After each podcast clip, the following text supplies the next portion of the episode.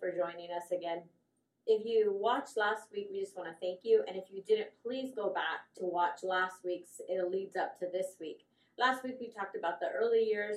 We talked about Josh growing up and just some of the challenges he had when he was a baby and growing up. And so it's really, really good. So please watch that. But today, we want to talk a little bit about you know, after growing up, you know, I know you grew up with uh, without a father. Your mom was a single mom. You know, um, I know being a mom, and I have three children like she did, but I had a husband that helped me raise them, and so it's a different dynamic. I had a father that was always in the home, uh, so for me it was different. Why don't you share a little bit about you know growing up and everybody I think can look back and say, uh, you know, at this point in my life, I realized that that's when things started going bad. Or, you know what, this is when things changed for me. So, do you have a time in your life that you could say, you know what, I can, I noticed that at this time is when things started changing a little bit for you? Yeah, I, I know exactly when there was an element of change that showed up, and it was uh, during the summer of 1978. How old were you? I was eight years old. Wow, eight, okay. And uh, my father, he'd already been gone for um, four years. Uh, for three, four years Mhm. almost. And um, and I remember we would go back to New York and spend the summers there with him. And at that time, uh, he was an alcoholic. You know, he was still using drugs, and uh, he had married uh, this young woman. She was very young. I think she was only like 18, 19 years old. And um, and here us three boys, you know, are dropped on her for the summer. Three rowdy boys. Yeah, yeah, yeah, Yeah. just a little bit. But um, during that time, my father he'd take off and be gone for a week or two, and we'd be left there with her. And uh, and over the course of that summer, um, you know, she was just kind of uh, she was abusive. Mhm. You know, she didn't know how to handle us, and um, she didn't have children of her own, and uh, she would just uh, randomly do things, you know, to you know just to hurt, you know, just to hurt me. And uh, and I remember going home that summer, and uh, I never wanted to go back Mhm. you know, just never wanted to go back to New York, you know, regardless of, you know, my father being there or not. Um, my other brothers would go back over the years, but I didn't go back again until I was in my 20s Mhm. because of what happened at that time. And That's a Um, long span from eight to 20 to not have a father figure in there. yeah, my father, you know, he eventually, you know, he uh, got clean and sober and started helping a lot of people that were involved in AA and stuff like that. He was a sponsor to a lot of people, helped a lot of people. He was a good man. Um, but we just didn't have that relationship, you know, that every young child would like to have Yes, with their yes, father. and so, um, so during those formative years, you know, of growing up, uh, I didn't have that figure. You know, my mother, uh, she wound up, you know, having a boyfriend that eventually became my stepfather. Great man, but at the time he wasn't serving God, and his family didn't know how to express love, um, and so you know we had we had this dysfunction going on growing up, and so at a young age, you know, you start looking for things to fill in those gaps. That's true. Um, and so for me, uh, in the seventh grade, I started turning towards uh, smoking cigarettes, and then that went from smoking cigarettes to finding winos that would, you know, buy me some cheap liquor, you know, some Thunderbird or Night Train, and uh, just started drinking, and then that just escalated to other things. Started smoking marijuana, and uh, So you started doing drugs first and then drinking, or was it the other way around at Uh, the same time? the the drinking came 1st Mhm. and then the drugs came soon after that. And by the time I was a freshman in high school, um, I was already using acid, uh, PCP, um, hashish oil, and different things, and um, just and it just continued to snowball. And and then you know you have things that kind of made it easy to fall into that trap. You know, I had a good mother um, you know, and she was busy, you know, with with her life, and again having three boys, and she gave us a lot of room. Mhm. And we grew up in a little town, so there's a lot of things that happened, you know, during that time, and uh, even in that little town, you know, there was things that helped enable those addictions that I had. I had a Spanish teacher that would buy us liquor, you know, Wow.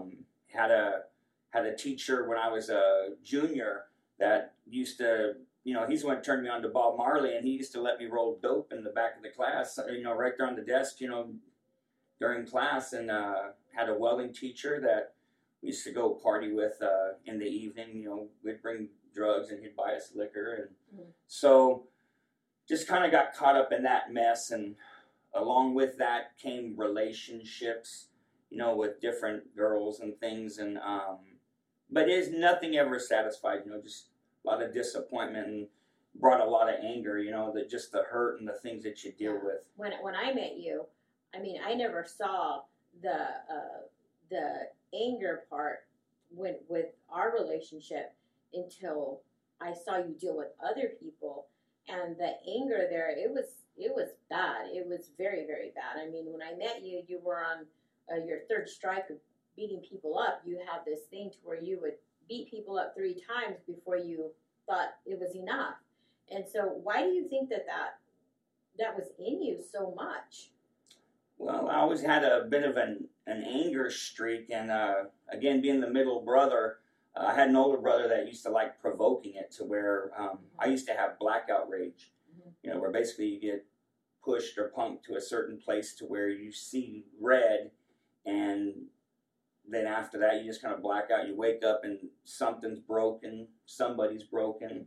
Uh, and uh, the last time I had that happen to me, you you remember Yes, I you do. know, I remember you waking me up in the backyard and my hand was yeah. was broken, and uh, so was uh, A our shed. Yeah, it was actually aluminum.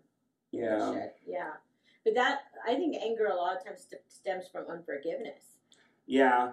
Well, you know, it's because I I valued relationships. If you know, if I was your friend, I was going to be your best friend. And, Yeah, You know, but when people would violate that friendship or turn on that friendship, I mean, I just I, I would rage over it. You know, and uh, it didn't matter if five years, ten years went by, I'd be just as angry with a person as if they just did it to me. Mhm.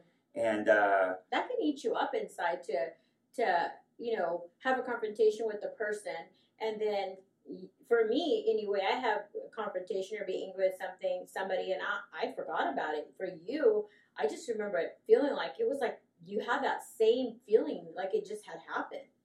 well, it it consumes. You know, it's like uh, unfinished business. You know, you always want to get back to it, and uh, and for me, um, you know, I'd beat people up three times, and Yes. and I'd try to humiliate them. I'd like to do it in front of their wives or their girlfriends, just because my attitude was, um, "You did me wrong. You'll never forget about doing me wrong." Mhm. And uh, I figured if I beat him up three times, there'd never be a fourth fight. And uh, I mean, it- which is horrible, um, because that unforgiveness, uh, it, it just it lingers. It's Mhm. something that you know you never get rid of. You just kind of put it back in the cage until something else that's, happens. That's a great way to say that. Yeah. and uh, you know, and there was things that you know happen. I mean, to where it became so predictable Yeah. that you would tell my friends before I would go out with Yes. them. Yes, it would. I would tell his friends, you know, make sure he doesn't get in a fight. Make sure he didn't get in a fight, not knowing he had already bought, gotten in a fight that night. And it was it was normal for you to uh, drink every night and get in a fight. That was just a, a normal thing for you. Yeah, drinking and drugs was just something that became a tremendous habit. I think a lot of it had to do with the fact that I had so much unforgiveness, and uh, you know, you look for things to just escape in, hmm and so um, drinking and uh, would help kind of cloud that up, and you know, drugs would just kind of push it off for a few days. But you know, when you sober up, you know, your problems are there; they're just a lot worse, and uh, and that's what began to deteriorate our relationship Yeah. Mhm. you know was was all those things that we'd invited in and um you know hurt people hurt people is what you hear and and it's the truth you know um and nobody likes you know getting hurt by the same person or the same things twice Mhm. and i think that was one of the things that really drove me was i didn't know how to forgive and forget you you even as a sinner you were always you know willing to forgive people. It didn't matter if you know, they did you wrong. You know, the next day you've already forgotten it. And for me, you know, uh, yeah, I'd, I'd bury the hatchet, you know, but I always left the handle sticking out, you Yeah. know, uh, to go back and Yeah. you know mess with things later on. And um, you know, it wasn't until uh, you know I turned to the Lord that things began to change. You know, um, I didn't know how to deal with unforgiveness.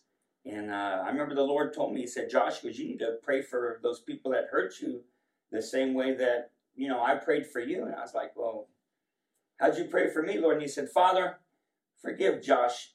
He don't know what he's doing. Mhm. And uh, How did that make you feel to know that the Lord was asking you to uh, forgive somebody and you didn't want to? How did how did you how did you feel about that? You know, because it's easy to it's easier to say it said than done. Is the Yeah. saying? You know, you just need to forgive them. Well, sometimes you for for me, I felt like the I would automatically forgive somebody, and then the feelings would come later. But some people they don't even want to wait for the feelings to come. It's just an automatic, I don't want to forgive. For me, I would choose to forgive, and that feeling would come later. But I, I feel like for me, because I chose to forgive, it came quickly. yeah, for me, it it uh, it took time. Mm-hmm. Um, you know, Rehearsing. Yeah, you know, because it's a prayer of faith. You don't feel Yeah, like so you've true. forgiven So true. somebody. It's it's more of a decision you've made, and God brings the feelings later. And what I found uh, at you know when God really brought a change to me was Him showing me the person that I had the biggest problems with was myself, That's and really the way that I was acting out towards you and towards others was you were really bad. I wasn't as bad as you. no. Nah. But it, it, it was just all of those things. I, you know, I was disappointed with the way, you know, my father, you know, had done our family, and then I became the man I didn't want to be, and and I got to a place where I, I didn't even like myself, Mhm. and uh, and you justify your dysfunction, you know, being able to go to go to work, you know, on drugs or go to work drunk, and and you knew I would excel. I would get employee of the month, you know, and I was drunk, and and so you justify where you're at because you're not uh, as low as other people. Yeah. You know, you're not out selling, you know, you know your mom's jewelry to pay for your habit. I never borrowed money from nobody. If if we needed more money, I'd get another job and work two Yeah. full time jobs. And so, um, yeah, Our the, daughter calls that dumb responsible. It's like you're you're out and doing responsible things, but you're being dumb still doing it. That's what she says. I, I don't know if it's a word, but it's a good word. But the thing is that you know when you get caught up in that life, there's some people that lose everything, and for us, we did, and we lost everything. You know, uh, we had all the material things, but we lost the things that mattered, like yes. what people thought about us. You know, what we thought about each other. We lost the love that we had. I mean, drugs cost you so much more, and I know for me, it, it just uh, it put me in a place to where you know.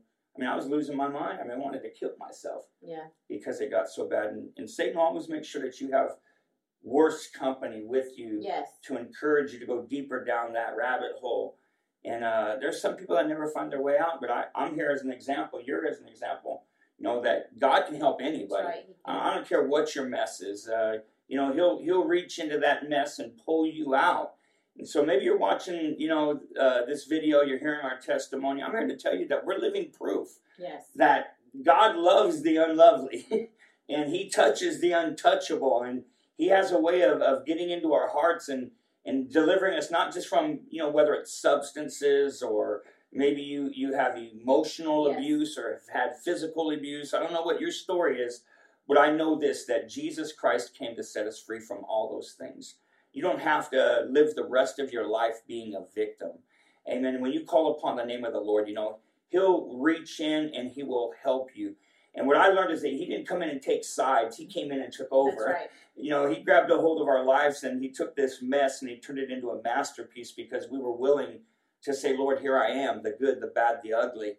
And if you'll do that, He'll help you too. Amen. He'll He'll meet you right where you're at and He'll rescue you. Amen. You call on His name and you'll see Him do great and mighty things. Amen. You'll have a testimony just like we do mm-hmm. of how amazing His love and His grace is.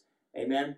So I encourage you. Amen. Uh, if you enjoyed this, uh, tune back in again with us next week. You know, as we have Eliana share her testimony because mine mild Um, compared to true. her. That's not true. Um, she lived the life of a stalker after she met me. I mean, I could not get her to leave me alone. Um, not true. That is not true. Come back next week. I'll tell you the real truth. Uh, you know, he's been stalking me for 30 years now, and I'll share with you how he's done it. I've succeeded. She's mine.